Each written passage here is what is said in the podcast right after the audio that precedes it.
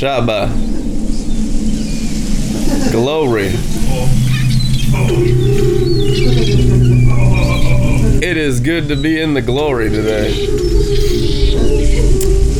Encourage yourself in the glory, which means burn your animal soul to smithereens.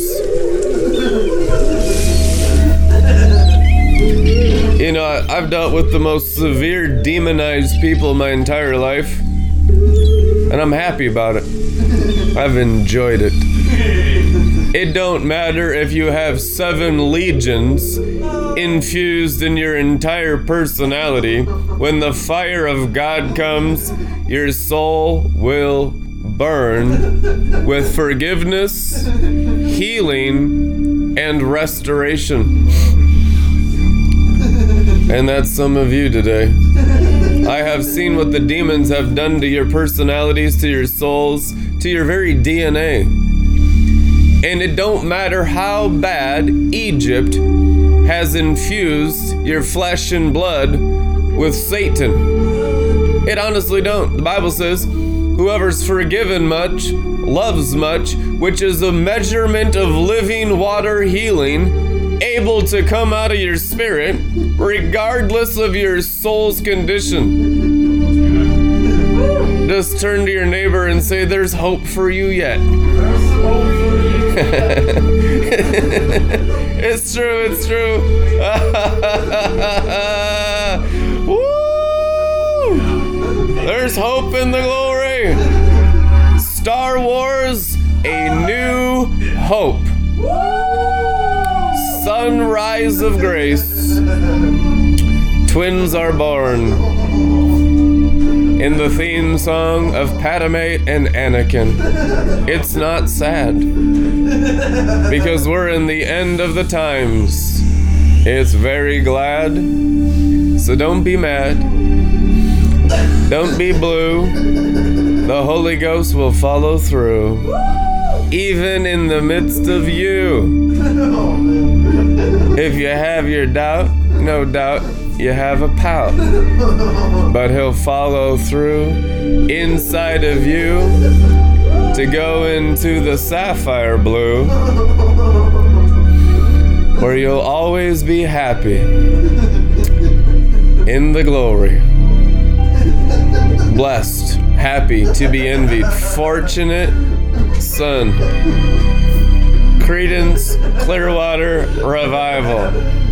You are a fortunate son. He says, I'm no senator's son. That's true. I am no Hunter Biden. Amen. We're the son of the very president of the USA. We're the sons of the president of America. Jesus is president. That's not some crazy Christian concept. It's spiritually true. It's spiritually true. You have been born of the highest government. We got some kind of second heavens courtroom deal going on in charismatic fluff right now, as if we're still arguing with the devil. Arguments have been settled at the cross. There's no argument. You're not in Job in the Old Testament anymore. So just stop your striving and go into the courts of heaven for real, out of the second into the third, through your spiritual stomach. If you're in your heart, you're still dealing with demons, which is the blood covenant with Egypt. Adam and Eve came into blood covenant with the fallen angels. They didn't even have blood before that. They had light for blood. That's how they lived in eternity in the Garden of Eden, didn't even know they had flesh because the flesh was so clear because the spirit ruled over the invisible part of them. Their flesh was invisible. Hallelujah.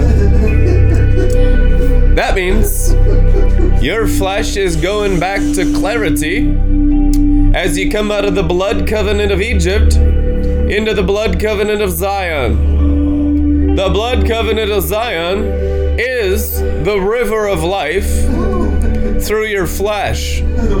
All you gotta do is drink it. The only boasting before God, Gideon's 300, is the government of God for eternity on earth. The redeemed of all nations and the 144,000, and all you have to do to be a part of them is drink it. Drink it. But the animal wants to think it and refuses to drink it, which is a negative reaction to grace. And we need to get it out of this place.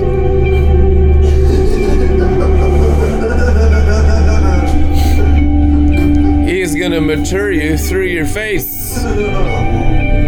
He's going to develop your spirit into wisdom you can't even comprehend right now. Most of you are in such an adolescence of glory puberty, you don't even know what you're becoming. I can tell this age of where the bride's at and where the sons of God are at in two different companies. Friends of the Bridegroom, Bride of Christ, two completely different companies, both of them in adolescent puberty right now. We deal with the Man Child Company in adolescent puberty. And it's a wonderful place to raise a child in the way in which he should go. And that way is pure, living water, spirit, glory, wisdom, the sacrificial system of the new covenant, which is the human mind. We read about 666, and you got the paranoid schizophrenics with all their doctrines about it, and fear mongering, which has absolutely zero to do with prophetics, or the accurate interpretation of wisdom's revelation. I tell you the truth, the 666 is the understanding of the new covenant's sacrificial system. That we're learning how to be priests to sacrifice two things only. 666 is only written two places, two times, two things Jezebel's head in hand, which is 666 in the forehead and the hand, which is how to sacrifice your animal nature for an ever increasing angelic nature. See how we have to get rough with the soul? Just kind of plow through it. You know, show me your face, Lord. And he said, The face that you will see tonight from me is the fake face of the ox. For the heart will be threshed, the mind will be threshed. Your minds will not be the same. Your minds will get the ox of God. Wonderful four faced man. That's his name in the Bible. Lion, eagle, ox, man. The ox of God threshes the soil of spirit and it threshes the soil of soul. It does thresh right through the hemispheres of your crazy strongholds and mindsets. And oh boy, you don't have to look too far to find some wild strongholds in this place. And it's not to be hard on you, it's to plow through you to set you free. Because all the new covenant teaches to be set free is to be set free from your mind and your hand. That is the end of the beast, which is the end of carnality, which is the only problems a believer has in the new covenant. And we got a ton of them. There's more problems in Christianity than outside Christianity. It's true. There are more issues inside the believers than outside the believers. That's why the unbelievers don't even want to become believers because we're in the midst of transformation out of all spiritual deception. You don't even deal with spiritual deception in the soul realm of flesh and blood until you believe in Jesus. I'm looking at spiritual leaders, real fivefold, called and sent, that have a grid for the river, and some God inside mindedness that are complaining, murmuring. They're getting into judgment of others. They're getting into unrighteous. Ju- the soul, I tell you the truth, the soul is always a whining crybaby. Yeah. And so you don't want to spare the rod. God's answer to the crybaby soul. Crybaby Craig's one of our favorite hot sauces. Crybaby Craig's. Crybaby brides. Crybaby Christians. And we all cry as babies. I mean, I've cried 10,000 times. Don't think I'm just picking on you. This is the message of all maturing of the human spirit in Christ. It's for everyone to get the crybaby out with all of its doubt so you never pout. There is a removal of the immaturity of the soul to live in the weos maturity of Christ in the spirit from day one.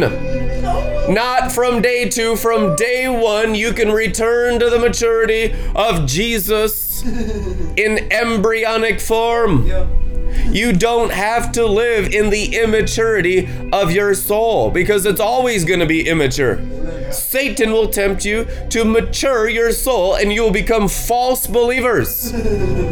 That's why we lose so many people because of the temptations of the evil one to mature the soul instead of mature the spirit. It's a completely different kingdom. It's called the second heavens, the maturing of the soul, which most Christians get into to their total destruction and there is a maturity of the third heaven inside the spirit that's totally a different kingdom and completely other, and it cannot even be raised in buildings made by human hands. Which means church really won't benefit the third heaven spirit believer.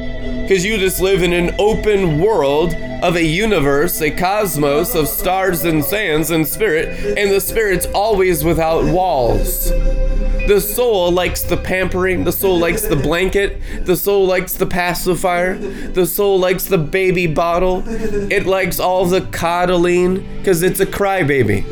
It's a mess. The spirit don't care about any of that because the spirit has the father in it the spirit is raised a completely different child. The issue is killing one child.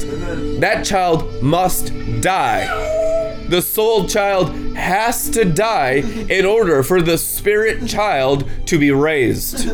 That's the circumcision of the heart. It's the cutting off of the soul child. And that's really an unknown thing in Christianity today. In the future, in the kingdom age, only the spirit child be raised. There ain't going to be any other expression of Christianity. There's not going to be your 100,000 opinions of the interpretation of Scripture through the soulishness of false maturity. It'll all die.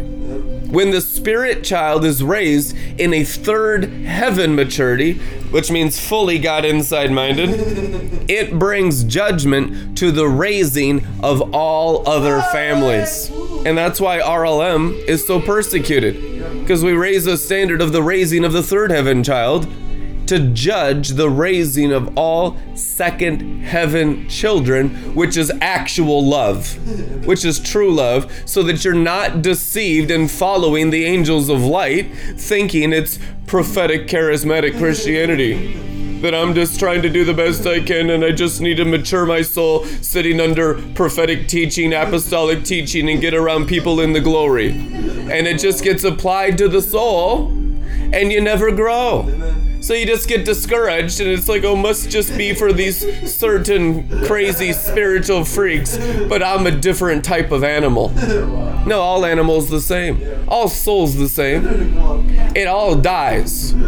Spirit is the same too. That's how you easily have unity and can see members in particular of the body of spirit, which is Christ, and know brothers and sisters in spirit. And the Bible says, I forbid anyone to know each other after the flesh, which is after the soul, because the soul is supposed to die. Jesus used his soul body to bring it to the cross to kill it. Yeah. Welcome to the way of the Lord. You're going to take your soul and body to the cross and annihilate it, not physically, but prophetically, which is by faith. Faith destroys the unbelief of the control of the soul. Faith materializes the kingdom of heaven within, within the new creature. Amen. Faith is the atmosphere of the third heaven. That's why only believing causes the believer to see the glory, and only believers see the rivers. John 7 38 and 39, it says, Only believers get the river. Which is the manifestation of the kingdom inside the new creature. And the soul is a pretender of faith, it's false faith. And it eats false revelation, even if it's true, if it comes out of the mouth of the most senior prophet who's ever lived in the glory. But if it's applied to soul, you'll never get a promise. Never unless a promise falls into the spirit and dies, which means the soul losing control, you'll never have one promise fulfilled from God in your entire Christian life. You'll have to go to the enemy for self fulfillment, and most do because of impatience. But these mighty men of God held fast and steadfast in a firm faith, believing God for the promises when it wasn't convenient. Every single one of them had to go through Egypt. Abraham went through Egypt.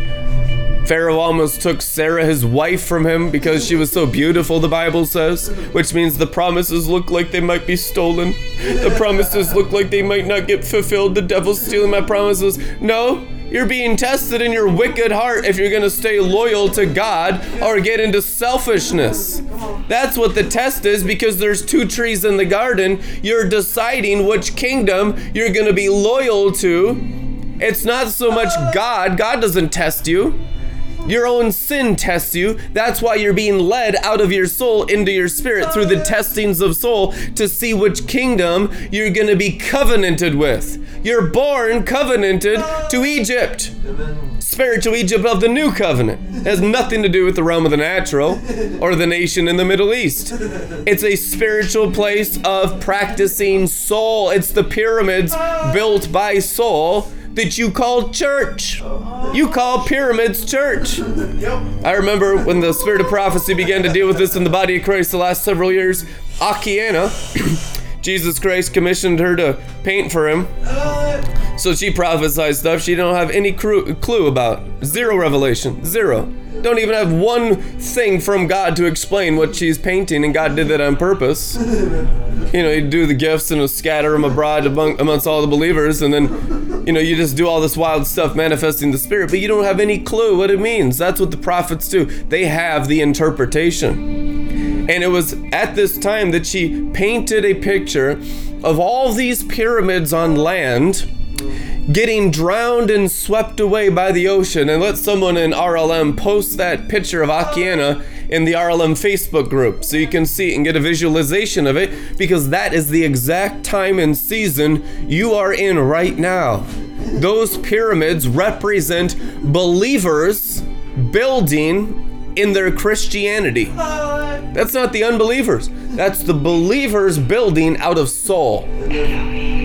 Jesus taught the same thing. He says you build on shifting sand. You're all building something.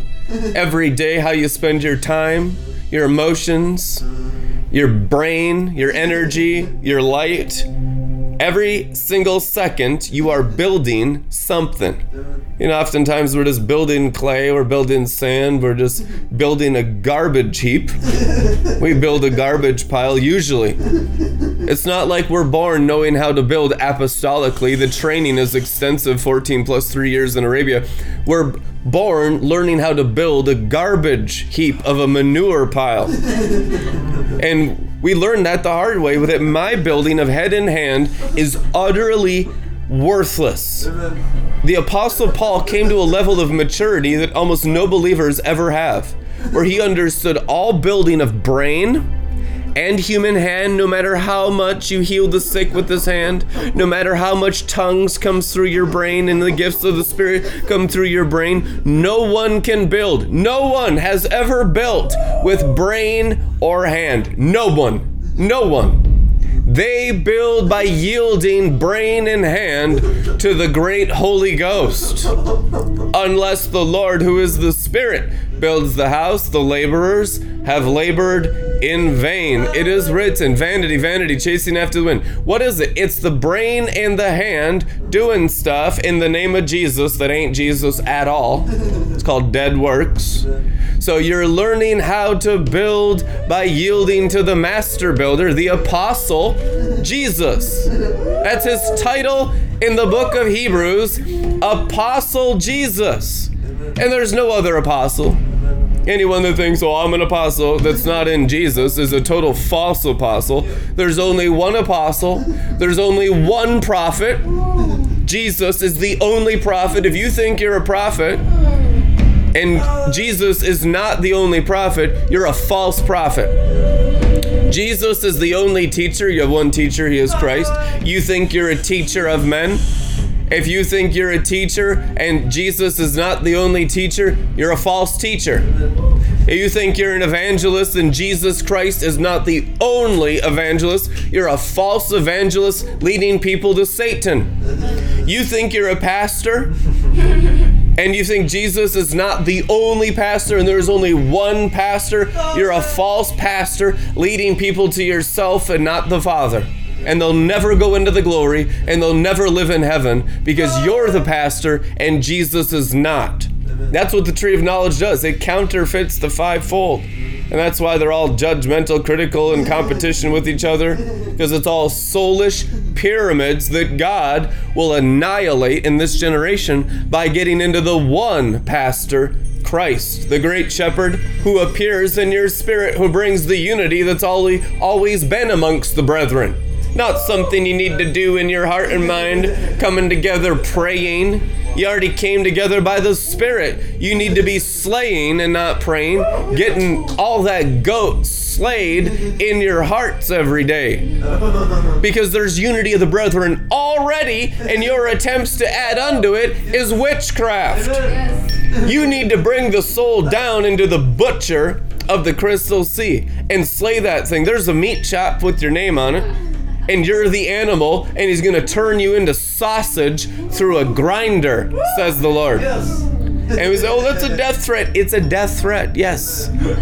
The new covenant is a death threat that it, unless you die, Jesus Christ, red letters, unless you die, you can't even live at all. The problem is the heart lives, therefore the spirit doesn't grow. The spirit's still alive, it's just buried under your living heart. The heart must be crucified to death constantly. And that is the work of the fivefold in the possession of Jesus in his people. There's only one Jesus, and he lives inside the spirit part of believers and the soul part is the animal sacrifice, and the soul part is out here as a whining, murmuring, complaining, poverty perspective, demonized servant of the fallen angels, thinking it's doing Christianity like the prodigal son of Luke 15. No, listen, it's serving the fallen angels still. You can be a believer and serve the fallen angels. That's actually normal. That's normal.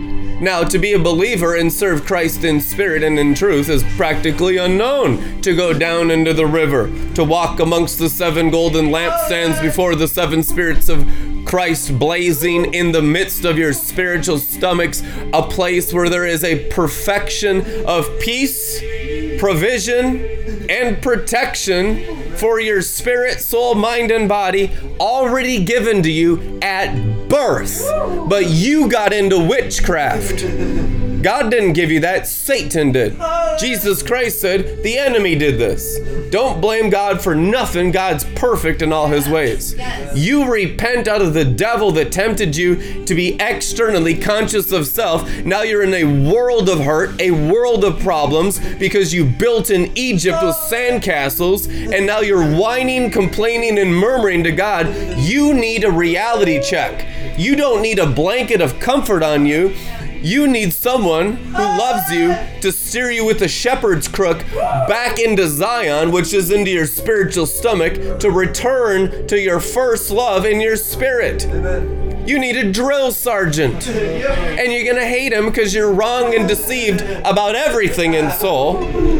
You're not right about anything in soul. Everything a believer believes in soul is wrong, no matter how right and accurate and factual it is, because it's lifeless. It's in the wrong river, it's in the Nile. The human heart is the Nile. You need to go down deeper than your heart into your spirit, into the Jordan, into the crystal sea. And you know, the river is just the beginning of being saved from yourself and false Christianity, which is the seven headed beast of the Whore of Babylon. Whore of Babylon is soulish Christians. Truth, anyhow. Soulish Christians who ride their soul instead of going deeper than their soul into their spirit. You are all without excuse. You are before the judgment seat of God today. And the judgment seat is to kill your heart, to bring your consciousness into your spirit, to discover Jesus Christ, your Savior, in your bellies. That's what's going to save you. The only thing you need to be saved from is yourself. and the self gets so delusional that it begins to complain and murmur against external enemies. That's when the devil has you. That's when you're owned by the demon spirits. You look at the ones who murmured and complained in the Exodus of Moses of external forces, it was all their own sin that brought it upon them. Scripture declares that. It wasn't the snakes. The snakes were a repercussion of having a serpent ideology inside their own souls. The serpents just came to their serpent faith. It wasn't the snake's fault, it was their fault for believing in the snake. Therefore, they summoned the serpent in the wilderness. And Moses summoned Jesus Christ with a bronze pole and slaughtered the snakes, which is a faith in the seraphim. The word seraphim in Hebrew means snake. Snake, a fire snake of glory. Amen. That's the dragon of the Lord. Seraphim is where you get the root word dragon. There is a good dragon, and anyone amongst the seraphim is amongst the good dragons. And if they say otherwise, they have no concept of the seraphim. You need a greater education of the angelic. We do, because your spirit's angelic and the soulish is animalic. This is the disagreement with the good news. The soul disagrees with the angelic. The soul believes in the, the animal. The soul's faith is in the beast. It's true. That's what you deal with every single day of Christianity since the fall. Old covenant, new covenant, don't matter. It's all flesh. I said to my astonishment, All men are liars, all flesh is a liar. You have a part of you that's not a liar. But this is for the fall of many nations. That fluff that just wants the rising of many nations needs to be crucified much more thoroughly. We need the fall. We need the fall of many nations. This child is appointed to the rise and fall of many nations. They prophesied over him as a baby in the temple and the fall of the nations is our bloodlines, all of us together Gentile and Jew, male, female, human. What's the number of 666? Apostle John tells you it's the number of human, it's the number of humanity. Amen. Humanity, there is a salvation as it's slaughtered into the glory and it loses consciousness. It loses self protection. I'm so wounded. My spouse has been an unbeliever, and I've wasted 20 years trying to save them, and I just offend all these old ladies who get une- unequally yoked to men who aren't disciples. And you just, you got to keep growing despite your spouse. No one became a disciple in the Bible who was a family pleaser. They all had to. It, in a way, leave their family, even if you're still there, and be joined to the family of the third heaven. You can be a disciple even if you're married to an unequally yoked person. It's in the it's in the word. Paul says if they're willing to just stick around, might as well just keep them. That's what Paul's not worried about it because it's not based on others. Your growth is not based on others. That's immaturity and pride. If only my husband was a believer, if only my wife was a believer and got on board. It don't matter. You're only accountable for your own soul. You're not even accountable for your spouse at all. Zero. Once your kids reach an age of accountability, which is 12, uh. bar mitzvah, bath mitzvah, which is the age of accountability, you're not accountable for their souls at all. Zero. You just train up a child the best you can with a clean conscience before God and the angels. Your hands are clean from them. If they want to go smoke crack and die in a, in a hotel room, you have nothing to do with their judgment. It's true. And they have a free will to rebel. I know that hurts people's feelings because we're emotional animals, but I'm telling you guys, there is a choice that you make to serve the devil or serve the Lord. As for me and my house, we will serve the Lord. We'll raise up this house as Moses served God and was faithful in all his house. So will we serve in this house. This house is the kingdom of God, the kingdom of Yahweh. That's what Matthew calls it the kingdom of Yahweh, the kingdom of God, the kingdom of the angel of the Lord, the kingdom of heaven. This is the only house you have to worry about. Forget your natural house. I mean, if you are faithful in God's house, you will automatically raise everything and do everything in wisdom in the overflow in your soul and body towards others and elements and business and decisions and all this natural realm you think you need direction in. You don't. Amen. You don't need direction in the natural realm. You need direction in the glory realm. You go into the glory, that is secondary and automatic. Disciples are not naturally led. I'm not led by current events. We create the current events because we go deeper into the glory. That's all the ramifications of your spiritual progress when you're not bewitched.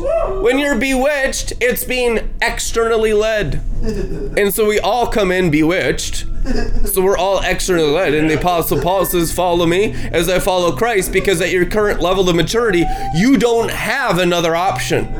You will learn the other option as you become disciples in the river of life, as the prophetic word sticks in your spirit, gels your spirit, and crucifies your animal soul. Days of Noah, Jesus Christ said the great harvest is a harvest of animals. And what are the animals? Our inheritance, souls. Called souls. Truth, anyhow. Souls are our inheritance, and this message of unconditional love is the outpouring of living water upon all souls. The only judgment down here is upon Satan and his angels. You can say otherwise, you're wrong. There's no judgment on earth except towards Satan and his angels, which means the animals are just getting washed and they haven't done a single thing right. They don't even believe a single truth from the Bible. But I will pour out my word on all flesh as the bride descending down from the second heavens as a scroll. As light rain upon tender mown grass is the word of God from the lawgiver on Zion, which is the word of grace, the law of liberty in Christ Jesus, applied to everyone when we're self-righteous and we're into striving and lots of effort, we won't we don't want to share grace with those who haven't worked as much, who haven't fasted as much, who haven't tithed as much. They don't do the same good things. They don't deserve the goodness of God like I do with the good things I do, which is the self-righteous stiff-necked pride you deal in with believers every day that needs to be slaughtered in a greater grace. A sunrise of grace where everyone everyone gets the light. All shall have the light. And the truth is, many of the first are going to be last. And the last first. Why? Because they'll have a greater comprehension of sunrise grace, of undeserved favor that has just melted their soul to live in the glory because this generation will literally do nothing to live in heaven. Nothing. Nothing. They nothing. You will prepare a heaven for them like a tabernacle of David, a Gideon's 300, that has learned to drink, drink, drink, drink, drink, and has so brought a flood of grace that people live in heaven, they won't even know what hit them. Like the days of Noah, the Bible says they didn't even know it was coming. They had never seen rain before. This generation has never seen liquid grace. Got a lot of teaching and theology on grace, which is not grace at all. Grace is the living water. Have a drink of grace grace. You need to be fathered in grace because the father of lies is flies in flesh and blood, stubbornness and rebellion. And the devil don't want you drinking grace. He wants you drinking legalism after you're born again. That's why Christians weep and gnash their teeth at RLM every day. You want to see a Christian manifest? Share an RLM broadcast with them and it will reveal the contents of their heart if their teacher is Satan or Jesus Christ. And millions have been taught of the fallen angels in this generation to become the enemies of grace. What did the Apostle Paul call false brethren in the Bible? Enemies of grace. Oh, they all believe in Jesus. They were Jewish believers in Jesus. And they came and put everyone under the law. They come into your church and say, You all must be circumcised. But it wasn't the good circumcision of the heart that the Apostle Paul, the Apostle of grace, brought. It was an external discipline of external bewitchment to serve once again Molech and Remphan, Saturn and the fallen angels in starlight instead of glory light, them back up to the wrong kingdom after they're born again. So the soulish Christianity is hooking up to the fallen angels, principalities, powers, thrones, and dominions, and spiritual places of wickedness after you're born again. In fact, this generation is going to f- know the full extent of bewitchment. You can't come out of Egypt and come out of Babylon the Great without understanding bewitchment. Galatians chapter 3, study it until you're blue in the head. Galatians 3 bewitchment. Paul's dealing with a group of people that begin in spirit, born of spirit and water, John 3, and try to finish in sand, in dry air, dry knowledge. And a lot of times the fallen angels go steal, stolen waters are sweet, and then put an external appearance of good anointing on the teaching, so you get into false mysticism, and there's no actual cross there. And they still become the most selfish people that have ever lived, even though they're mystics, even though they're having rapturous experiences, even though they're in ecstasy and I'm getting drunk, bro. They're, this is the drunken glory, just like you. Totally different kingdom. I've dealt with false drunken glory every day for 16 years. False drunken glory everywhere. The real drunken glory is the cross and his blood slaughtering the animal. You're drunk on the slaughter of your heart and mind, otherwise, you're a false drunk. And false, flaky drunks that are disloyal to Jesus are a dime a dozen out there. We've seen these flakes everywhere. These are the most disloyal people I've ever seen because they're all self right, which is self righteous, which means my own cup is my justification. My drinking justifies me. You're not with the body, you're with yourself as a lone ranger. You're as deceived as it gets. Most of them are so full of demons, they're not even reachable and they're not even teachable. You see these stubborn drunks everywhere. The Bible says many will be drunk on wormwood, they're drunk on the blood of the saints, they're drunk on Jezebel. And these fallen angels, through bewitched Christians, some people, they'll forfeit their wine and oil. If you don't value spirit and you get into soul, you give up wine and oil, which is your inheritance and your birthright. Devils want to take it from you, and most people are dumb enough to give it to them. It's a dullness to give up your birthright because you don't value the things of the Spirit because you're carnal and bewitched. And when you value it, you can actually see where it's going. I've watched these devils take from believers their wine, their oil, their waters from their spirit and give them a soulish river Nile, a false blood covenant, a false whore of Babylon, seven headed beast, counterfeit in the heart, and they think that they're sacrificial. They think they're in the sacrificial system. I'm doing stuff for God. You're doing stuff for the devil every time. You need to understand the sacrificial system of soul, which is total bewitchment, and the sacrificial system of the spirit, which is totally Jesus Christ and Him crucified. You don't add anything to it. You just believe in it and then apply it to your soul by faith in Christ. That's the real gospel. Amen.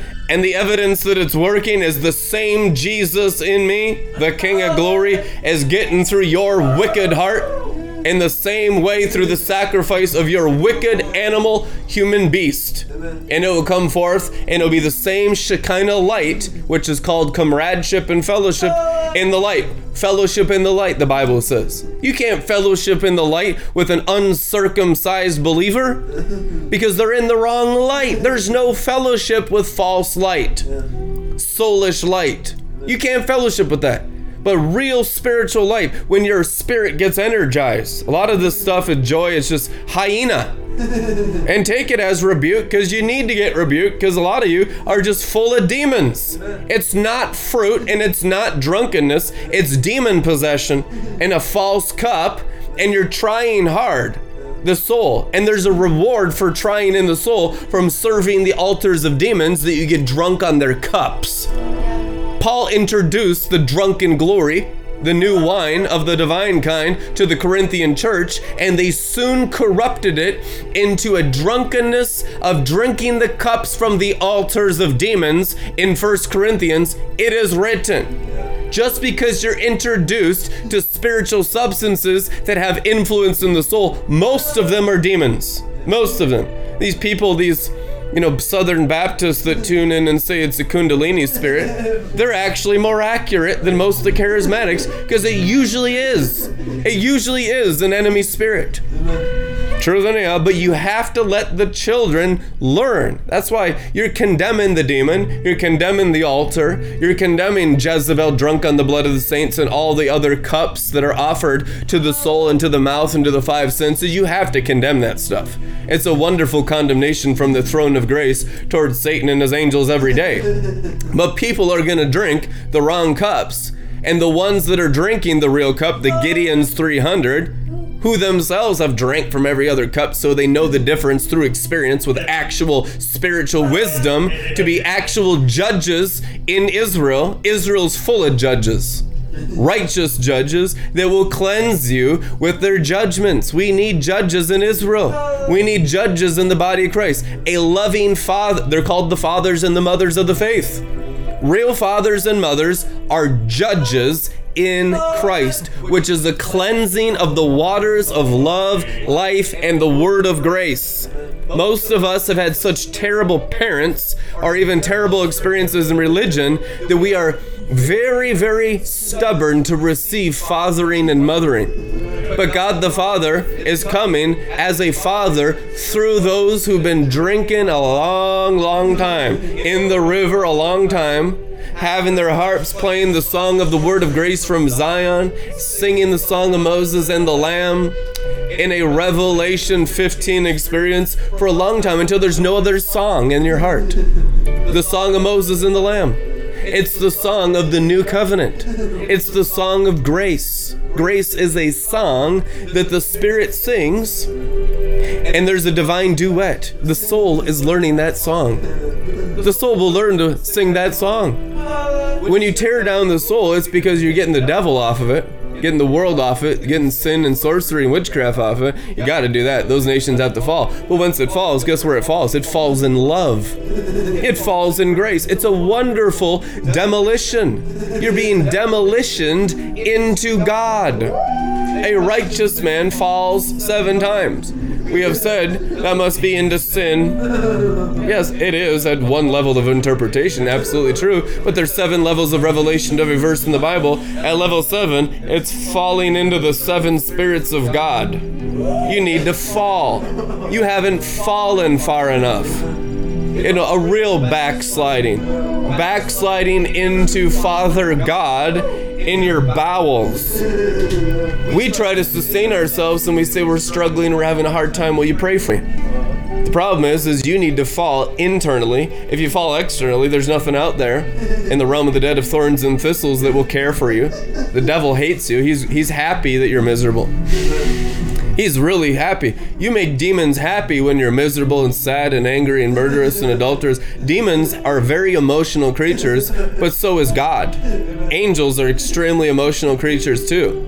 And sons of God are extremely emotional creatures. This, this is a jealous love. It's an all consuming. This this crystal sea is pure jealousy for every soul to come down into union in divine love. It's a jealous love. It's an all consuming fire. And the issue is the prophetic needs to be used to tear down souls into a greater fall. That's why I'm so harsh up here, but it's not a harshness. It's the iron scepter dashing souls down into the crystal sea. But if a person's not God inside minded, they take it as severity, they take it as punishment, they take it negatively, they get offended. How dare you try to take my soul down into union with God the Father? How dare you threaten me with a good time? Amen. threaten you with the baptism of glory, but it's a threat that's here to stay because it's the days of Noah reality. This is this is the true message of the prophetic.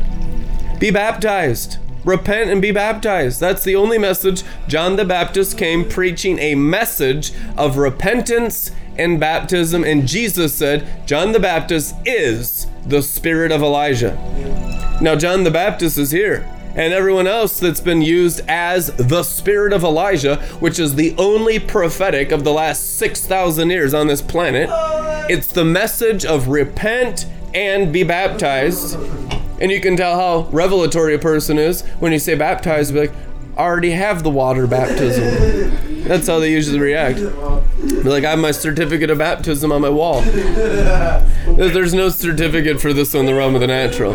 But we're, we're happy you got baptized in water. That's a wonderful thing. My baptism in water was in the year 2000 at Teen Challenge. They, they built a little swimming pool in the sanctuary and paraded us like animals through the watering hole. And it was freaking glorious, man.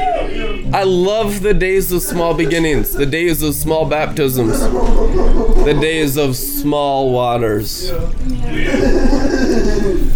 It was a tiny, tiny little water in a tiny, tiny little place. And now He has led us into grand waters. He has led us into seven endless oceans. See, notice Christianity in the Bible, the prescription is to begin in water. Who told you that there was anything else, any other step of the way? It begins in water, and you have to repent of the water if you ever want to grow in God the rest of your believing life. The reason, the only reason why believers have any hardship internally and not in perfect peace all the time is because their Christianity leaves the water realm. It leaves the water. Some of you just need to stay in natural water just to give your brain a grid for the aquatic life. A water fast where you're physically like the movie Cocoon, just in a swimming pool for like seven days. They can DoorDash deliver it. You just put a little special message on the note. At the pool in the backyard, I, I can't come out for seven days. You get all wrinkly. That's good. Like a raisin.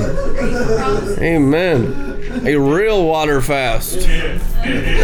John the Baptist was in the water. Was he wrinkly? He was a camel skin cricket guy. You think he cared? It's like, oh man, they don't sell lotions at the market for what I got. I have camel hair for skin. A different type of dermatologist. I'm going after the living water to cover my whole face. Never had a haircut in his whole life. Man, just the least amount of vanity that a person has ever walked in. That's why I love John the Baptist. In in in the spirit, he was in the old covenant, so you need wisdom to interpret it. But in the spirit, it represents how raw the inner man is in the river. In prophecy, in the spirit of Elijah. You'll grow in the spirit of Elijah forever. You understand that? This is the opportunity to grow in baptism and repentance.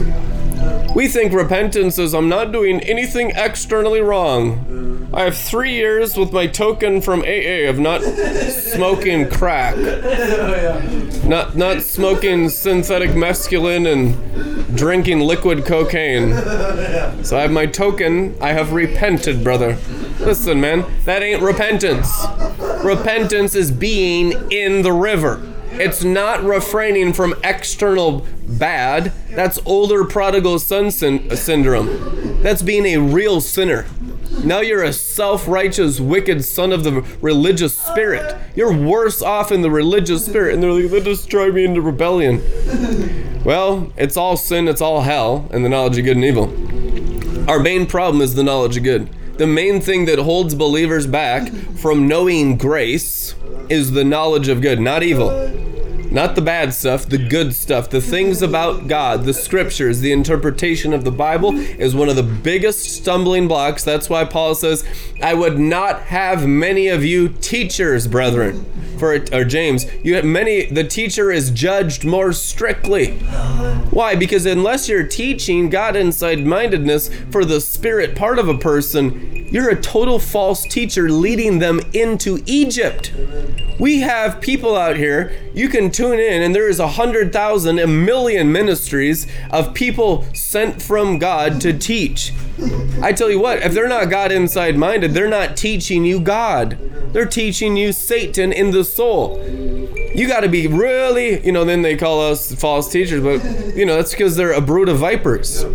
That's because they're Satan and his angels have so much territory in Christianity, it's likened to Judaism in the first coming of the Messiah, where the re- religion was completely ruined to the point where they had to do the messianic movement outside a synagogue structure. Jesus didn't want to do that. It would have been easier to do it inside the synagogues.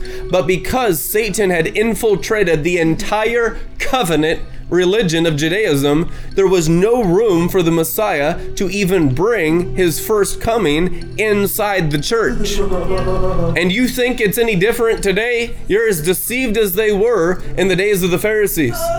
There's no room for the second coming inside buildings made by human hands. Even the good teachers that are in the glory stream continuously grieve and quench the spirit. They do. They don't have a grid for being outside of the building systems. God's going to bring a flood and there will be a mass exodus from church. People are so deceived that they'll think it's the destruction of Christianity itself. No, it's the destruction of the seven headed beast and there's been a grace for working in that system because we had no grid for anything otherwise. But it will all be completely destroyed. On earth as it is in heaven is living in an open Eden paradise. There's no walls in heaven.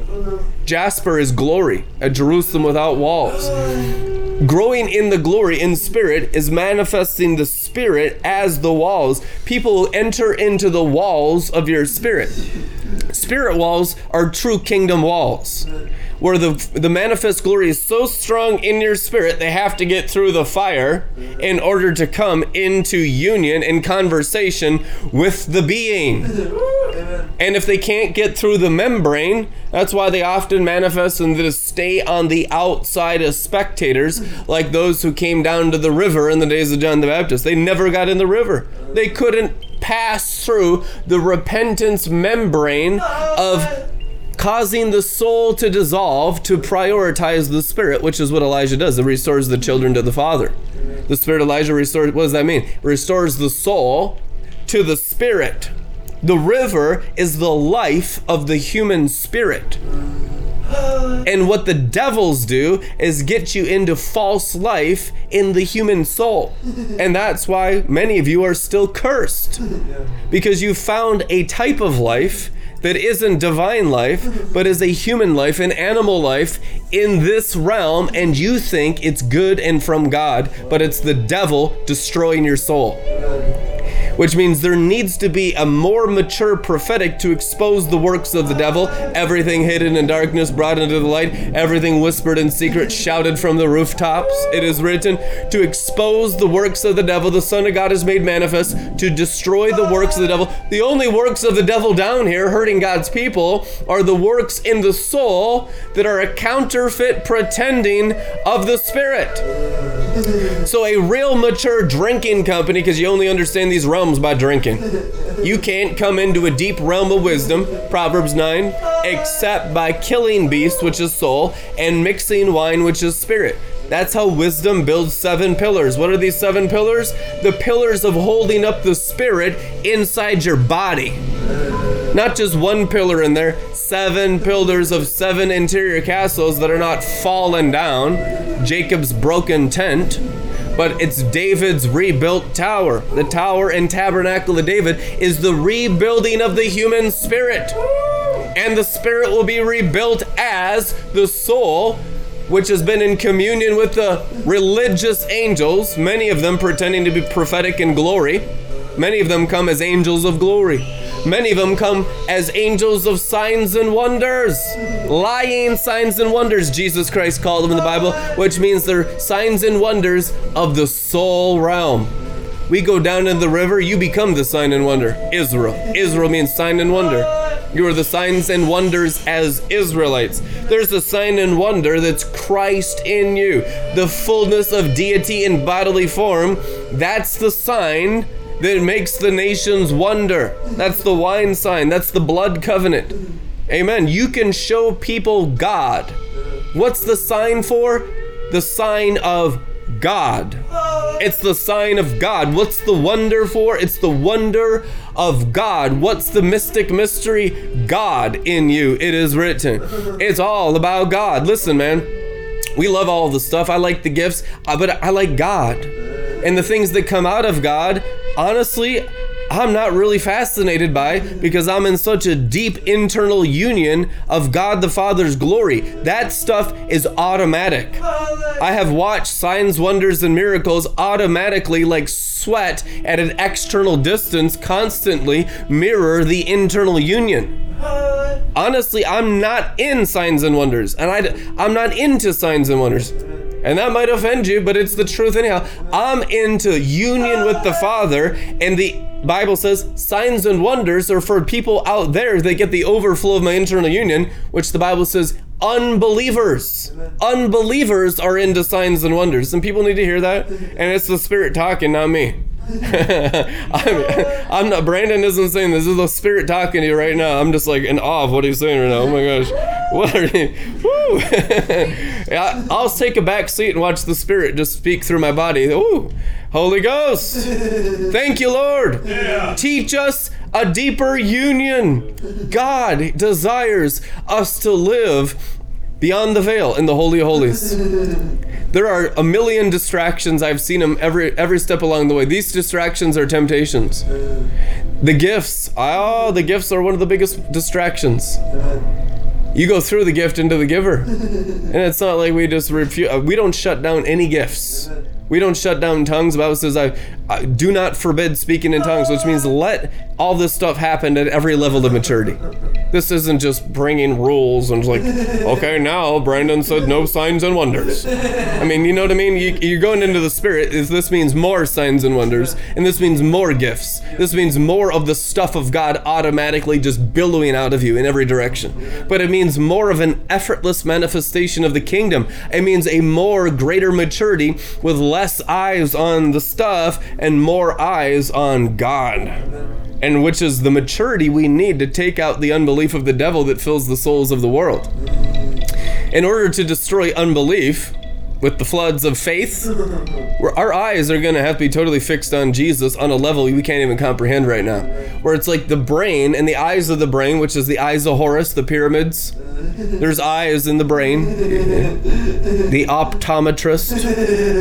That's Horus. You think you see, but you're blind. This eye here has to be totally annihilated. Is there an eye here? Look, third eye blind. I'm blinded, blinded by the light.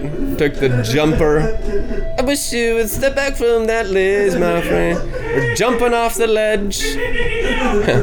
As happy tweakers in the glory, taking the sips I was given, and a sipped again, and a sipped again.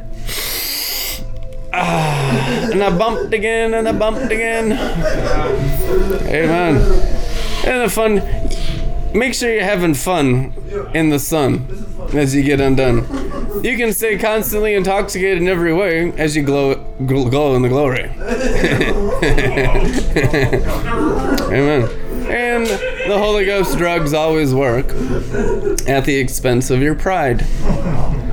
Uh, yeah at the expense usually of verbal communication of the deep things of the spirit for just the fascination of the actual experience on the inside which you can only partially communicate in the natural realm and w- wisdom is the parables, riddles, and dark speech of that spiritual constant encounter of union with God in the interior castles.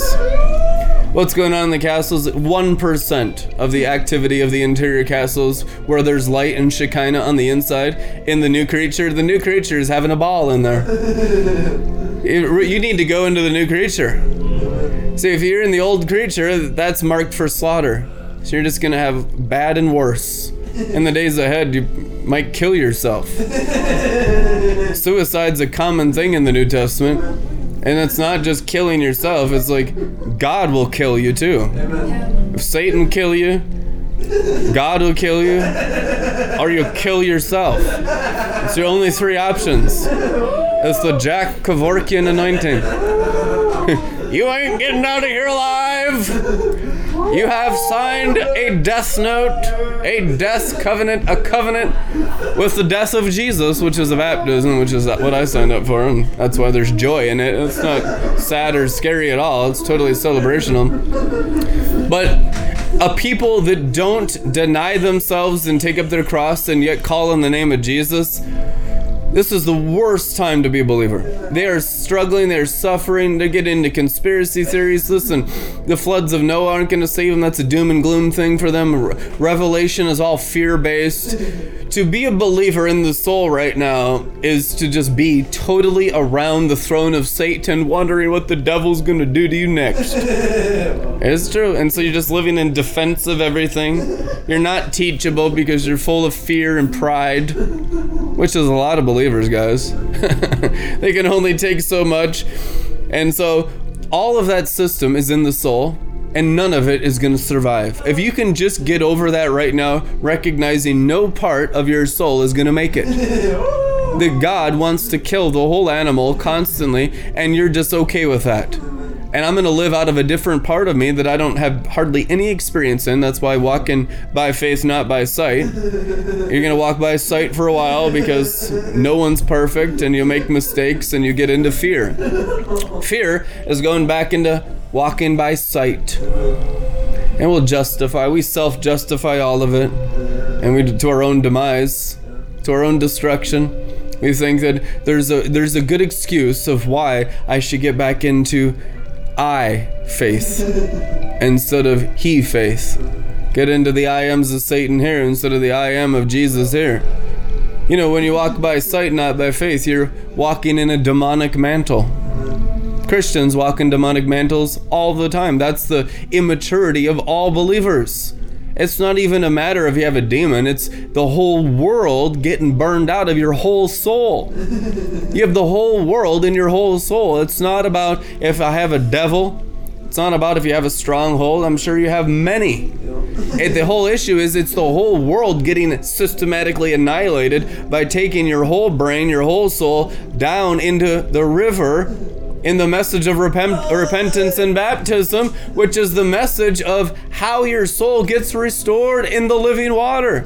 Remember, the gospel is the living water message in the Bible. Salvation only comes by water, born of spirit and water, which means deliverance of not just your individual sins, your individual secret lusts, your individual self righteousness, and the things of the heart that are invisible to your mind. Since it's a part of your soul, you can't see it and you'll manifest when someone else of the eyes of the, the crystal sea come upon you, you will defend yourself against God, even though He's trying to save you from your own soul.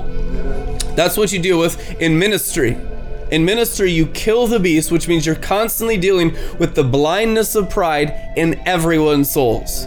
And what do you do? Unconditional washing of the pride of the soul and an outpouring of the measure your soul has gone, down into the water, which is the measure of your ministry.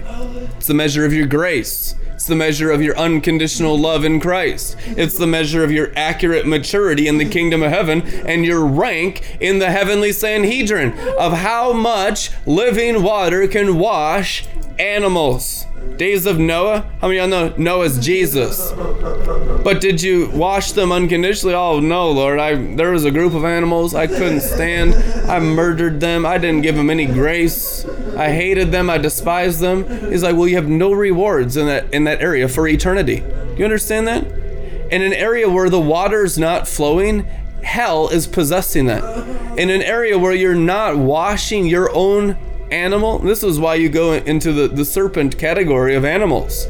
In the natural, you go through animals. In the spiritual, you go through angels. And you'll go through all of both. If you are to be an overcomer, you're overcoming both those angelic realms of the invisible and those animalic realms of the visible birds, beasts, and reptiles of Romans 1. It is written, and you'll go through all of them into the highest flying serpent realm of the red dragon, the ancient primal evil. Primal evil, the origin of sin. Satan is the first sinner, the Bible says, which means you'll deal with flying snakes. And it's open season on the flying serpents, amen? And how are you going to be up there? I'll be up there as a flying snake myself. Truth anyhow. The only way you get up into those elevations of birds, beasts, and reptiles is going through birds, beasts, and reptiles in your animal forms. Days of Noah. I'll tell you an open vision I had last fall. All the nations as animals coming into the white dove as an animal. Hallelujah. You deal with the primal dragon, with the flying serpent, flying serpent becomes flying white dove. I think we're really, honestly, for accurate, we're at the flying serpent level here in RLM. And we're not at white dove. I think that's next season for our next level of maturity. But this is awesome. I love flying serpent level. I love red dragon level. And I love the the seraphim. I just love all of the lessons of the flesh and the physical and the wisdom of the natural and the wisdom of the external because there's a wisdom there of rulership of all the animal realms like Noah had wisdom of all the animals.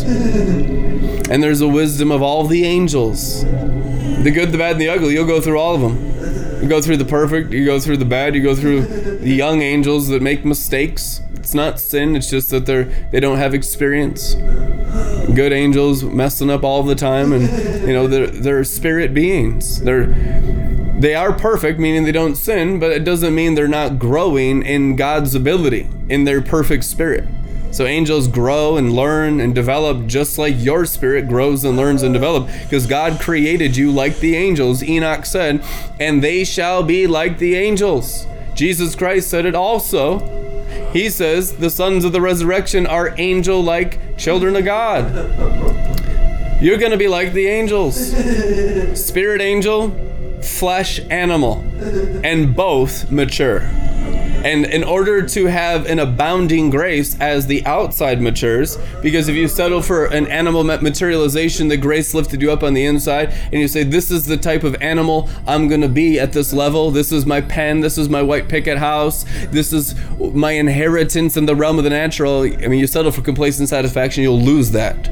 That's why you can't turn back. You got to keep plowing through all external animal forms. And there's some animal forms in here that are very low. There's some animal forms in here that are very high. There's all kinds of different levels, even in this room right now. And there's all types of different animal manifestations, and all types of different angelic manifestations, and all types of different demonic manifestations, even in this group in this room right now. And the judge will be the waters. That's the righteous judgment. Waters are both sovereign over the angelic and the animalic. The water is the judgment seat of Christ, Revelation 22. Amen. So, as you grow in water, you grow in the perfecting of both. Water is the knowledge of the glory, also known the knowledge of the ruling power of grace.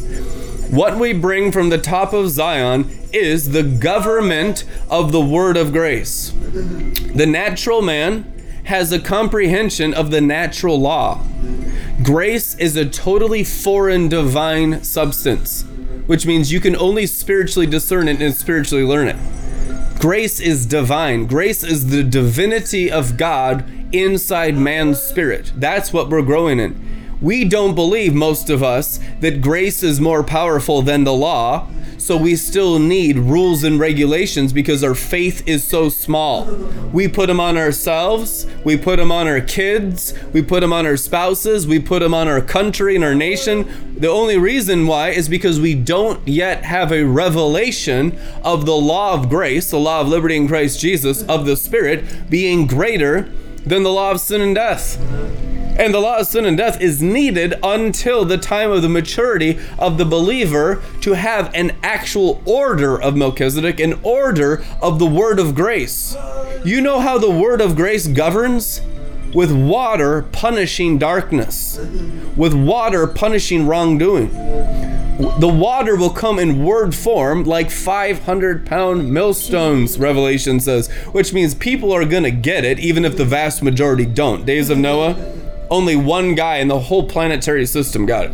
Everyone else missed it, did not understand it, or rejected it out of their own pride and knowledge out of their own personal experiences and my own school of thought. Well, that's just your opinion, Noah. That's how people come in and their stubbornness and their sorcery. That's just your your world of thought. I'm going to go follow these other ministries because there were many ministries in the days of Noah.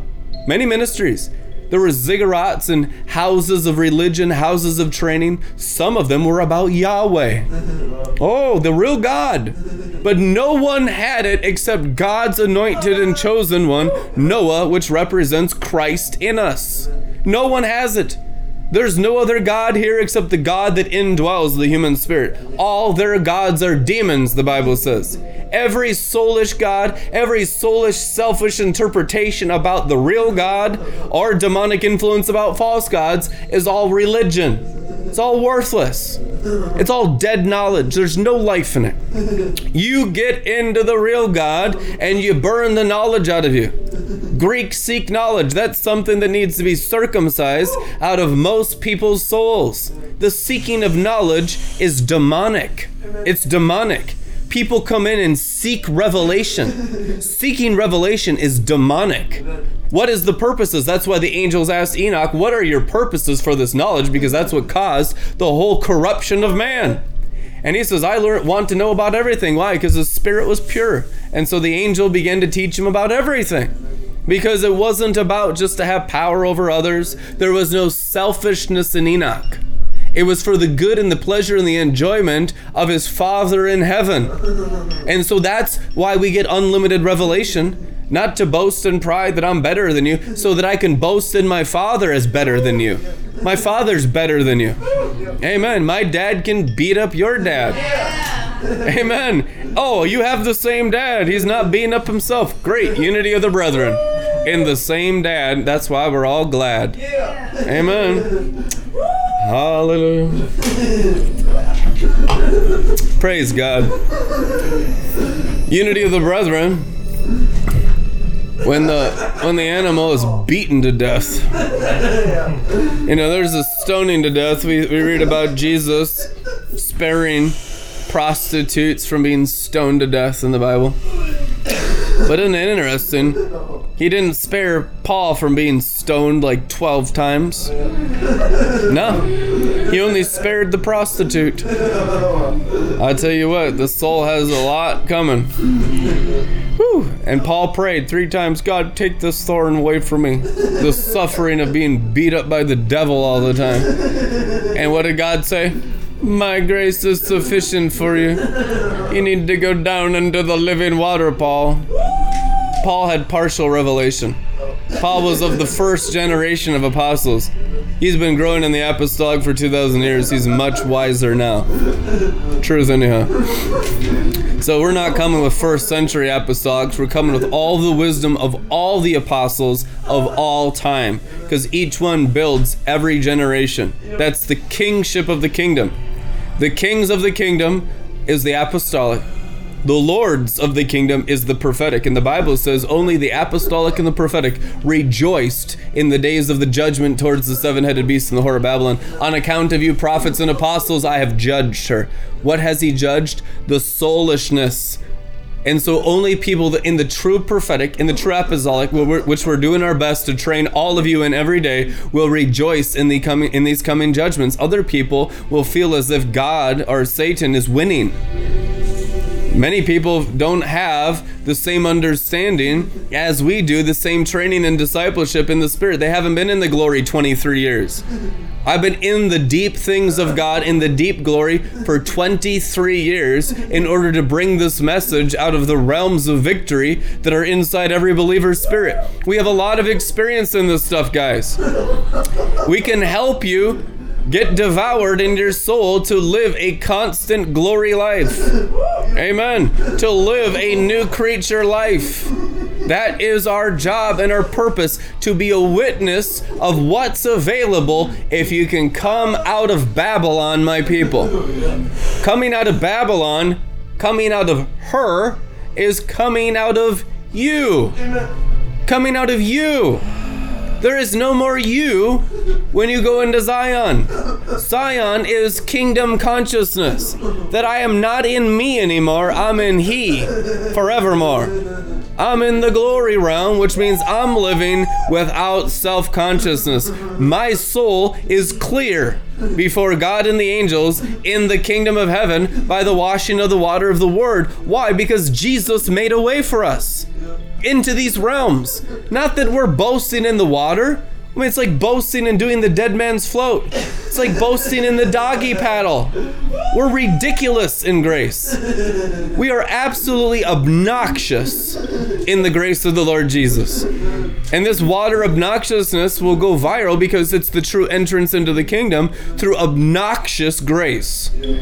True grace is obnoxious to the soul because it requires none of the soul's ability, zero. It only requires the soul being annihilated by this obnoxious grace. That's why most of you don't need sense, you need nonsense. And then once you are real steady in nonsense, some of you have been around a while, you need sense. You need wisdom, you need maturity.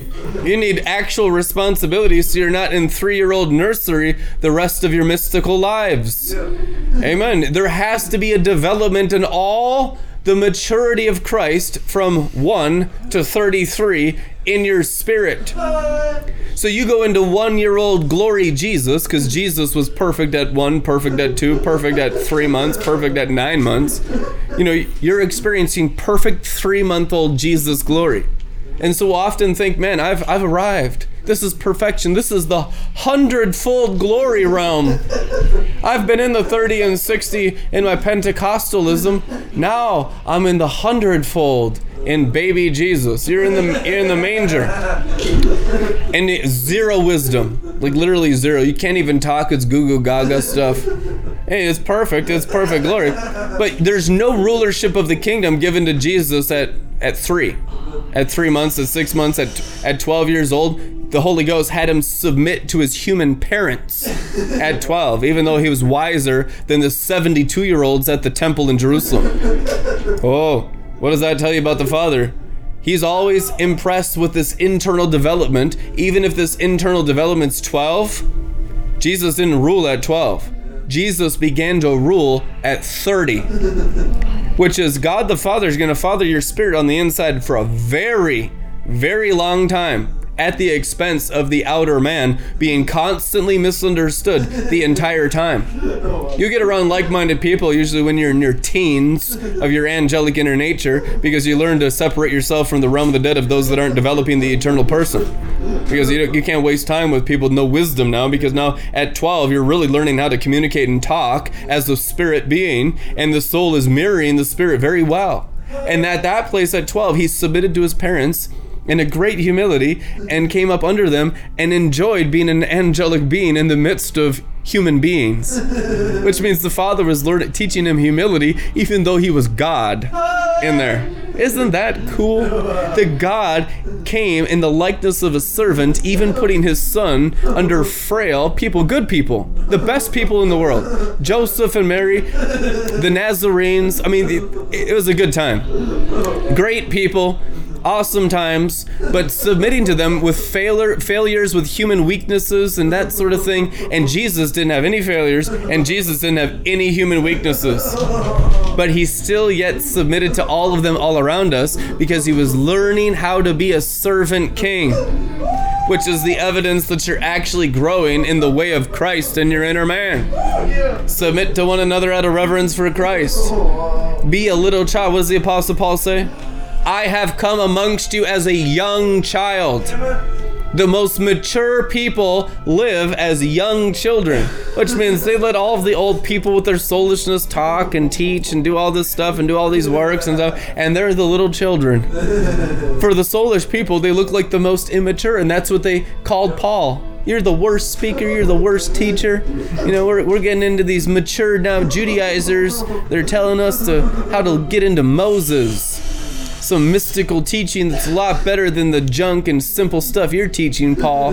Now I'm into the advanced stuff of Gamaliel. Yeah. And they all get into Jezebel. They all betrayed him. They all got fed to lions. Many of them are burning in hell listening to this message right now. Whoops a daisies. We don't want to get into that complicated external stuff. Can you lose salvation? Yes, absolutely. Bible clearly says you can lose salvation. Well, that's not going to happen to you. Let's cross our fingers. people, we deal with a lot of immaturity. And people are like, "Have I blasphemed the Holy Spirit?" If you're concerned about it, you haven't. If you stopped caring if you did or not, you probably have. If you have any concern and reverence for God still, then uh, there's a, a softness in your heart and there's this hope of, of glory and going into God and getting washed on the inside and beginning to eat a better food for your spirit, a better spiritual diet. What really cleans up Christians is a better diet. You are what you eat in the kingdom. The prophetic quality of words, and people come in and they'll still mix my words with other people. Most people that come in here, the Spirit of God says to them, don't mix RLM with other ministries, at least for a season. Just so you have a grid for just only sonship food. And that's healthy for a lot of people. People will come in, they mix it with the old food, and they never see the difference. You'll see the difference if you just do an RLM fast and I, I would just encourage you because the Bible says test the fruit. Please test RLM in every area. If there's any area where we need to grow, and there are a lot of them, those are the areas I want exposed. I am not afraid for light to expose darkness in my soul because I've lived vulnerable, open to the light of God in my whole heart since beginning this ministry. We have lived our life on public camera with all of our short fallings, all of our weird antics and manifestations, and most of it has been extremely strange because God's testing my people pleasing, my respectability, getting more undignified than this. It's called the prophetic path. The prophetic path is crazy, but it is the way the Lord and the sapphire stone. Sometimes you just have to get caught up and you dance like David danced. Other times you sing and you sound like crap, but it sounds beautiful, like angels singing in the spirit. And it's all about obedience and some of it will be soul and some of it's just you and you just you're not offended by it anymore because you know it's the process of just dealing with the, the manger. There's no respectability of what the process looks like anymore. That's a place of real healthy maturity that i'm just happy to be in the process of growing as a spirit. And if i'm carrying what others think my spouse thinks what people think what rlm thinks what i think and i can't just get undone as i'm growing you know, the devil's got you. Yeah. You need to get undignified. You know, don't please me, please the Spirit of God in me. Any spiritual growth, and it'll probably come differently in different manifestations through you than it came through me. I'm not going to judge you. And if I do, God's going to rebuke me and correct me. Yeah. We are for your spirit growing in Christ. Whatever it looks like is totally irrelevant. Jesus Christ never judged by what he saw nor by what he heard. He judged by the Spirit receiving grace and releasing a greater light, which is not communicated often in English or in American culture. True spiritual growth means your spirit's brighter today. What have you been doing? Nothing, playing video games. Awesome. Play more video games. If your spirit's growing in light, usually enjoying God and fun things is what causes your spirit to get brighter. The religious stuff you put on you is not even from God. Remember, the purpose of being created on earth was to have fun with God. God created Adam and Eve and planted them in the garden of enjoyment of how to have fun in the glory every day. Amen. Fun. We still need a tremendous amount of deliverance from religion. We put yokes and burdens on ourselves that the Holy Spirit doesn't even know what it is. Like, I, what? That's not Him. The Holy Spirit is a child. The Holy Spirit is more childlike than all the children of the world combined. You know what the Holy Spirit's will for your life is? To have more fun with Him. The Holy Ghost, you'd be surprised how childlike, He just wants to have fun with you. What's God's plan for your life? To have fun. Not some complicated list of works. Oh, He's anointed me a prophet to the nations. Well, you'd be a terrible one if you don't have fun with the Holy Ghost. You'd be a religious prophet You probably have a big ministry because people are into that and they take everything so serious. So we need to we need to pray, pray, pray right now more than ever. We know Jesus is not on the throne today. It's up to us. We put this burden, this yoke on each other because we're soulish and not as spiritual as we think you are. Begin to work out of the irrevocable prophetic giftings. And we have bad leaders today. The truth is, we have terrible leadership in the body of Christ. And, I've, and it's it's all of us because of our level of maturity and our level of spirit ruling over soul. It's all bad leadership. And so you need grace to abound through everyone as we just get drowned in the crystal sea of the leadership of Christ everywhere. You know, a lot of the leadership roles will change. You know, leadership is all about who can release the most water. Is that what the Bible says? hmm Revelation 7 17, and the great leader shall lead them to the springs of the waters of life and wipe every tear from their eyes by teaching them how to drink, which means they'll grow in living water. The Bible says leadership is only in the measurement of how much living water, liquid grace, you're pouring on others. Their reaction to the liquid grace is not even important. Most people reject it because they get into works, which they think is Christian religion. They get into real, real effort, real, real seriousness. You know, the, they get into soul. They get into the whore of Babylon. They get into Satan. We need to get into grace. We need to be disciples and students of grace, which is disciples and students of the living water, because that's the only rank and measurement of authority that God has given to man. What makes a man great is how much living water that man has channeled through his body. Out of your belly will flow rivers, only if it gets through your heart by peeling that off with a different river, a river of grace instead of a river of you, a river of your ideas. It's got to go and get out of your mind. This needs to renew the mind. This is how you're renewed in your mind by the mind being controlled by the river. We need our minds renewed. A lot of our minds are just out there being tossed around like a bean bag in the fallen angels. The mental illness right now amongst Christians is severe. Severe. Every single pastor I know talks about the severe mental illness in his churches. You'll hear about it on Sunday morning, you'll hear about it every single week. This is the one of the greatest frustrations of pastors is how this is the hardest group of people to pastor, to mentor, to teach, to do all this stuff, to lead them because they're insane. You can't lead insane people. It's it's like Joel's uh, insane asylum instead of Joel's bar. Joel's mental institute.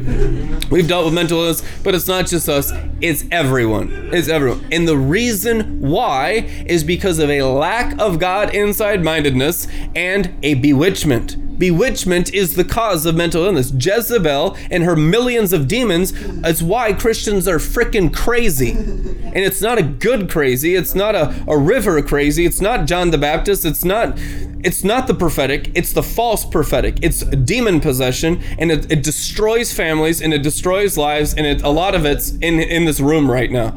And God is going to wash that away from your souls. The river is going to set you free from crazy. The river will bind your brain. This is one of the greatest promises for Christian leaders in this generation because you know we've dealt with this.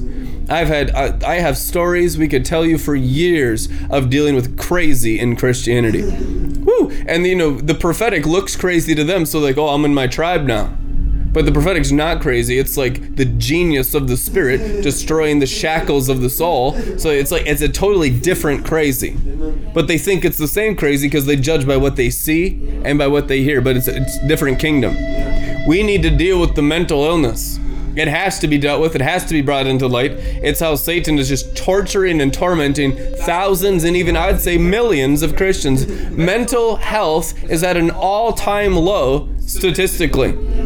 And the reason is because of Babylon the Great, potent sorcery, or starlight in the brain knowledge in the brain, dryness, stubbornness in the brain, unteachable in the brain. The clay saying no to the master potter. I'm not going back into the kiln. I'm a student of Joel's bar now. I'm a son of God.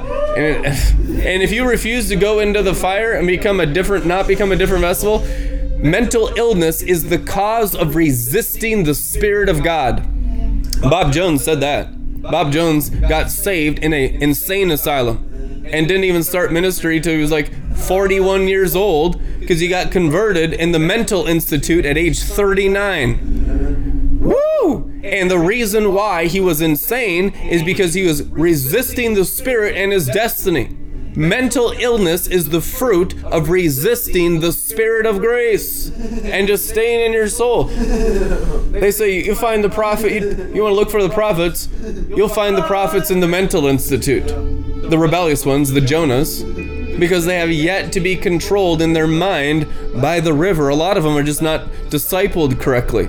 A lot of them were not around people mature enough in the spirit to disciple the prophets into being profitable for the Father, and they're just lost, just completely in chaos in there, and all those gifts harming them because they're not trained in them. So we want to establish a river company, a place an online ministry with some local effect here where people can come and learn the river and the deep prophetic and come out of all the madness of the soul of the dry place and just go as deep as you want every day.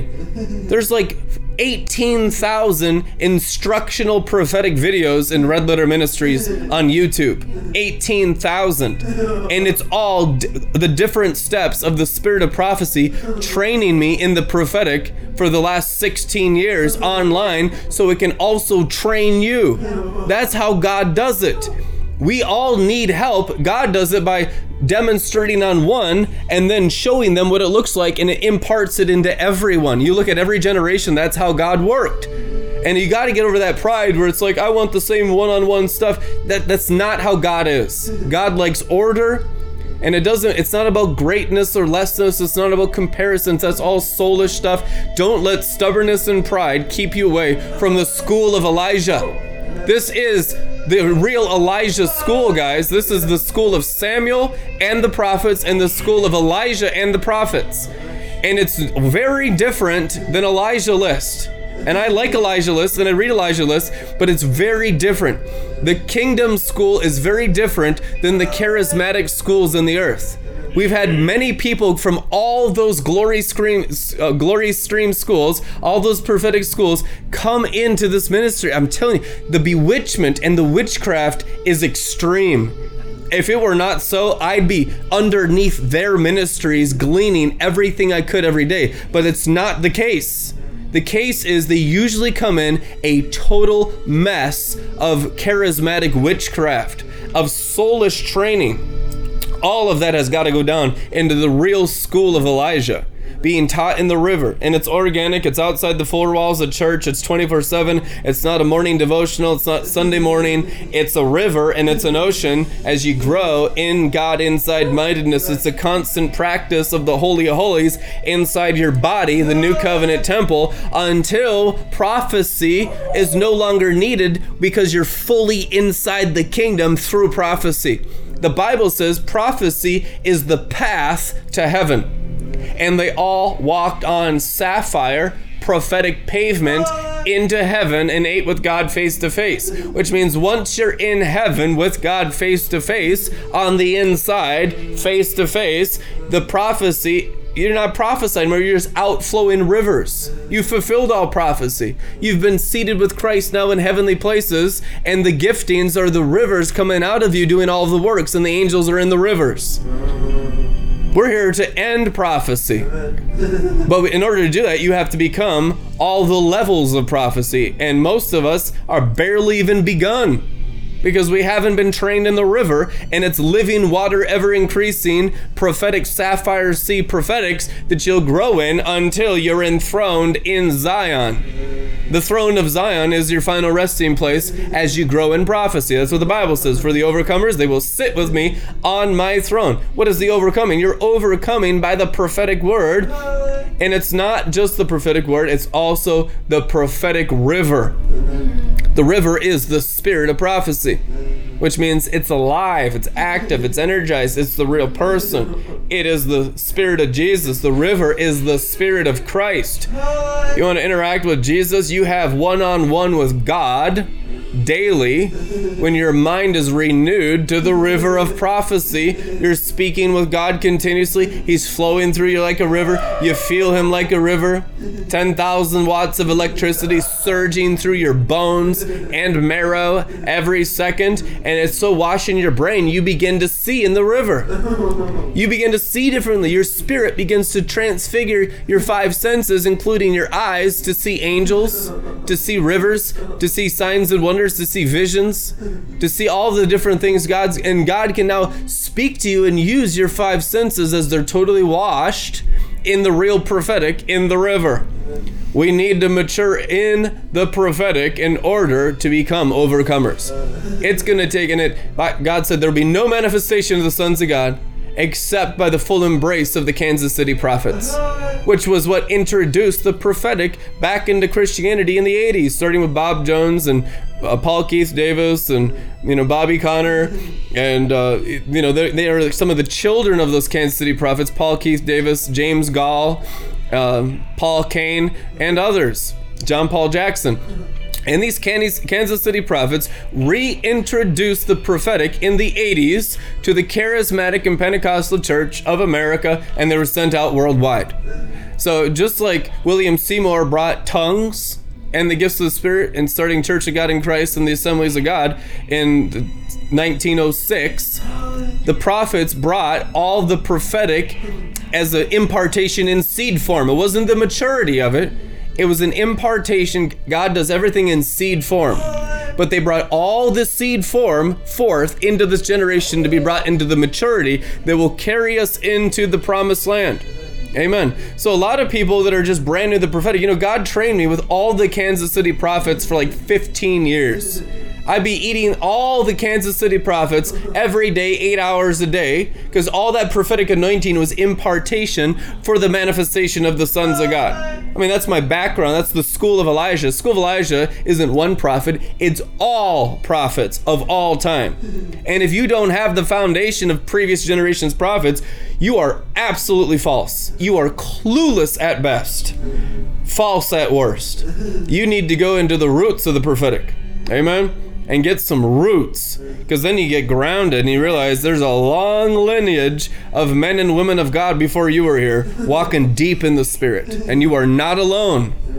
You have a, a, great group of prophets that have obeyed God and gone deep in the Spirit. And this is your family. This is a cloud of witnesses. They're the ones around you in the Spirit carrying on because they've investment in you by their God sperm genetics, which is their words. The Word of God is the sperm of God, which is the increase of their harvest through the sons of God in this generation. And that's why the cloud of witnesses is constantly visiting this generation because they'll get the most harvest out of them because it's the maturity of the ages. Not the ages of the devil, but the ages of God. And the Bible says there are seven ages, and an age is a thousand years. This is the age of the Lord, which means it's the maturity of the previous 6,000 years of the prophetic that come forth now. Amen. And let it come forth in you.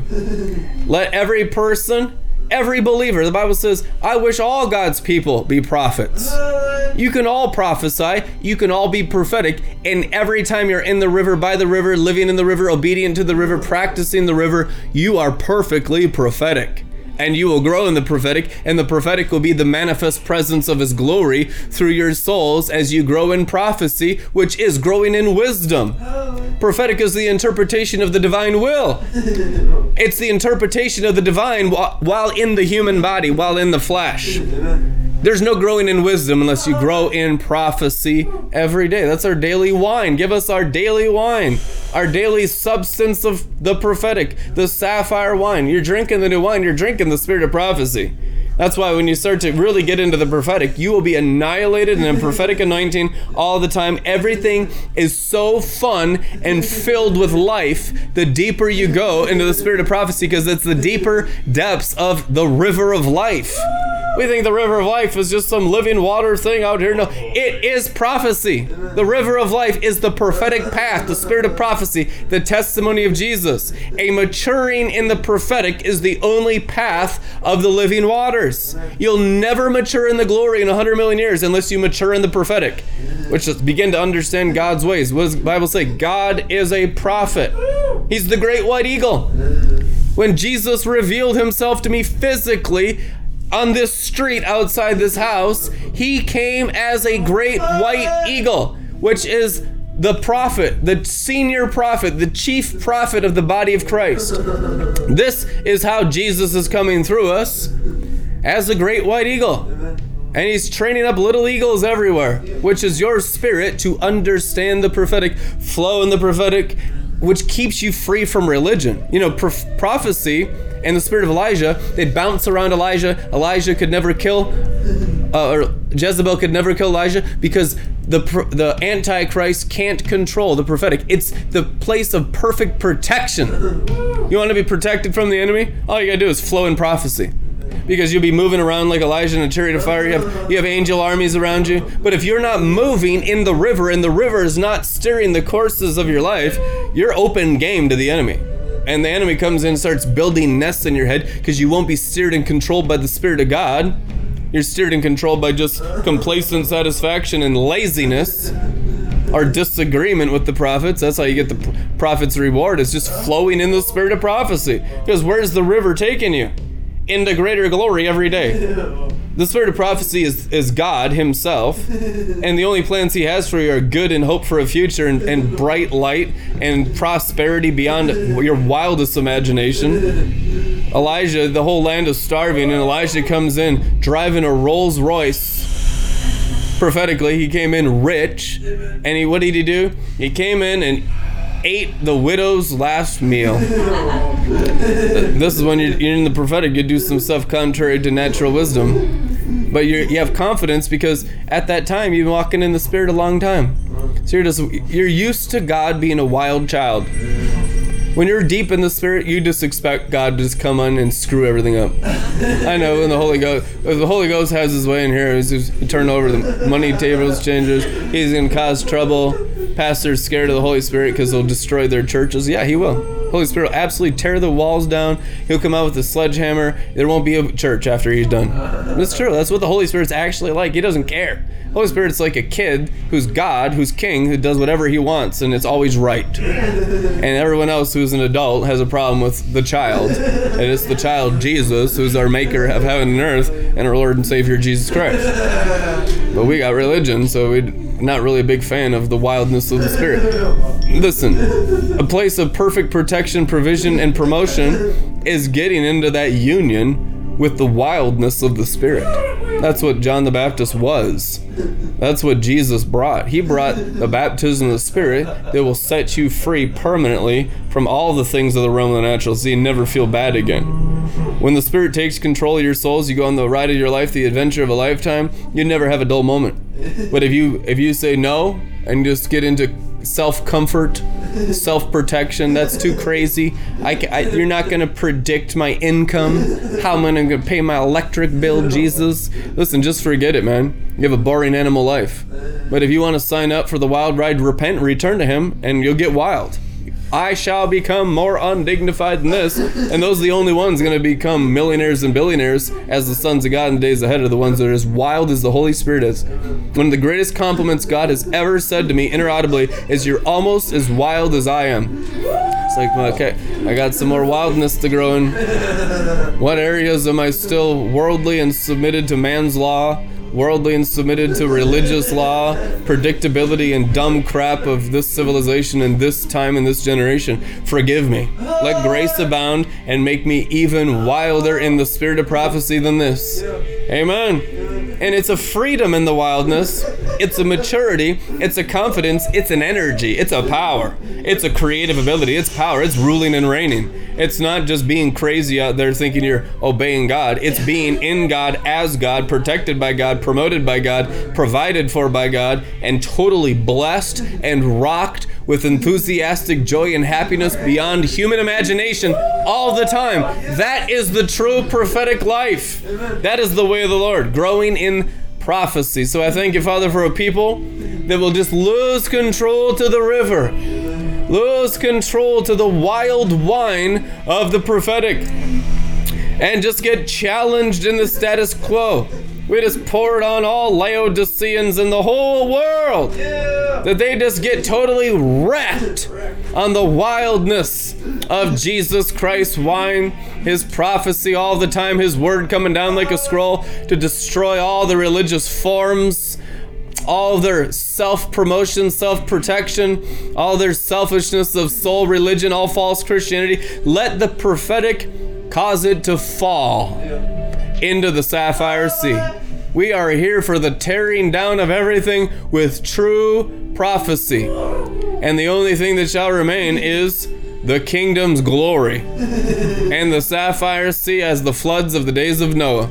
In Jesus' name, by a people that just go all in to real prophecy, biblical prophecy, and river of life reality. And we thank you for all these wild people out there, here and there and everywhere that have signed up for this true kingdom school of Elijah that is not needed in a man-made organization with the 501c3 that that human aspect of religion is totally dissolved in your mindsets and you come in as students to the true school of Elijah and Samuel as you mature in the prophetic You'll go in the school of Elijah and it will mature into the school of Samuel.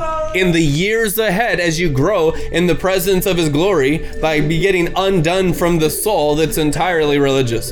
All the, the animal that's only religious, it just gets burnt off of you, and the wild angel that just flows as the Son of God will be squirting across the sky like lightning bolts, just shooting shooting across the skyline as lightnings. That's what evidence that this person is free from their body. They're no longer in it, and their angels doing stuff all over the universe angelically as wild as Elijah. Amen. And your body is just enjoying the glory of the works of your angel out of body as a mighty warring angel, as a mighty Elijah with chariots of fire, horsemen of fire, the armies of the living God moving with the sun's spirits in the more maturity of the prophetic than we've ever had before. And we bless everyone in the prophetic to mature more greatly in the prophetic. What would be crazy is a a unity in the wildness of the prophetic of Elijah, a unity in the river of mature angelic prophetic beings that are all out of body doing wild works in the heavenlies over the earth. That's called the 144,000. That's the Israel of God ruling with Christ from the angelic sphere as angels of prophecy. Amen. Which fulfill all God's words. Are angels that do God's words, angels of prophecy, or sons of God? Same thing. Same exact thing. And we thank you, Father, for these people in those schools. And while you're in these schools, you'll have wild experiences. Share your experiences in the RLM Facebook group. Share them with people let them know what God's doing in your life. And if you if you want these experiences, go into the smorgasbord and feast of the Elijah School and the School of Samuel that we've provided in our 18,000 videos on YouTube, and there'll be activation into all these experiences that I had. He wants all his people to have prophetic experiences in the wildness of the river all the time. Amen. And you start to have a fun life in the glory. Start to glorify your personality you start to bear God's image right through your forehead. You start to smile all the time. You start to love the end times.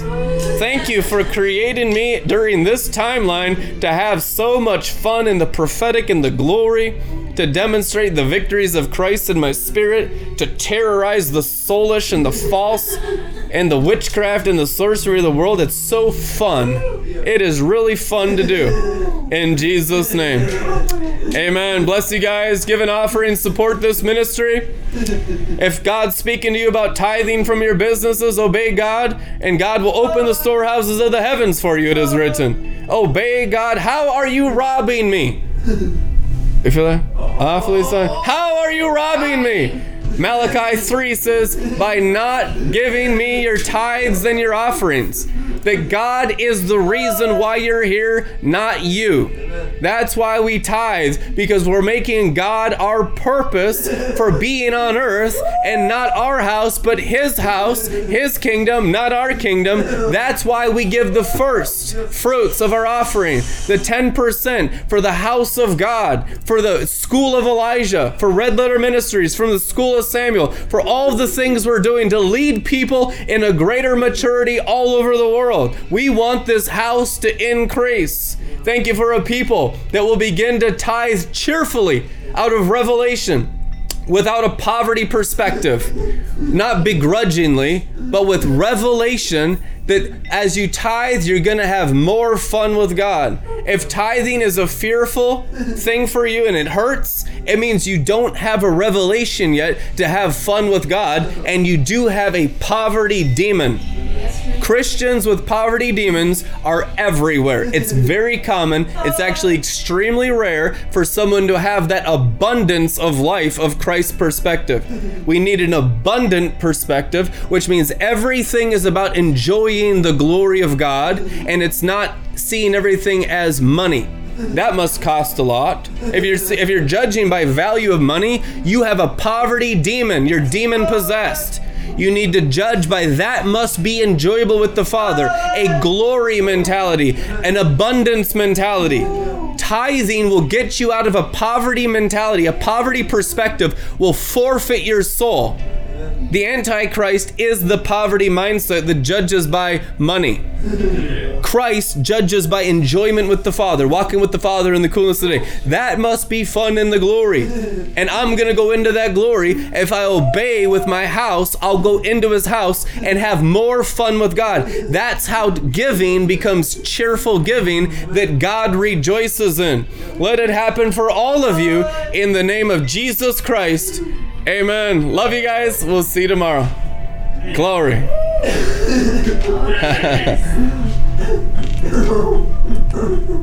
Amen.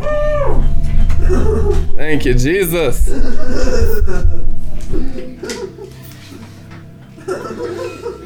And from that time on, the devil got beheaded. That's what it feels like right now. Holy.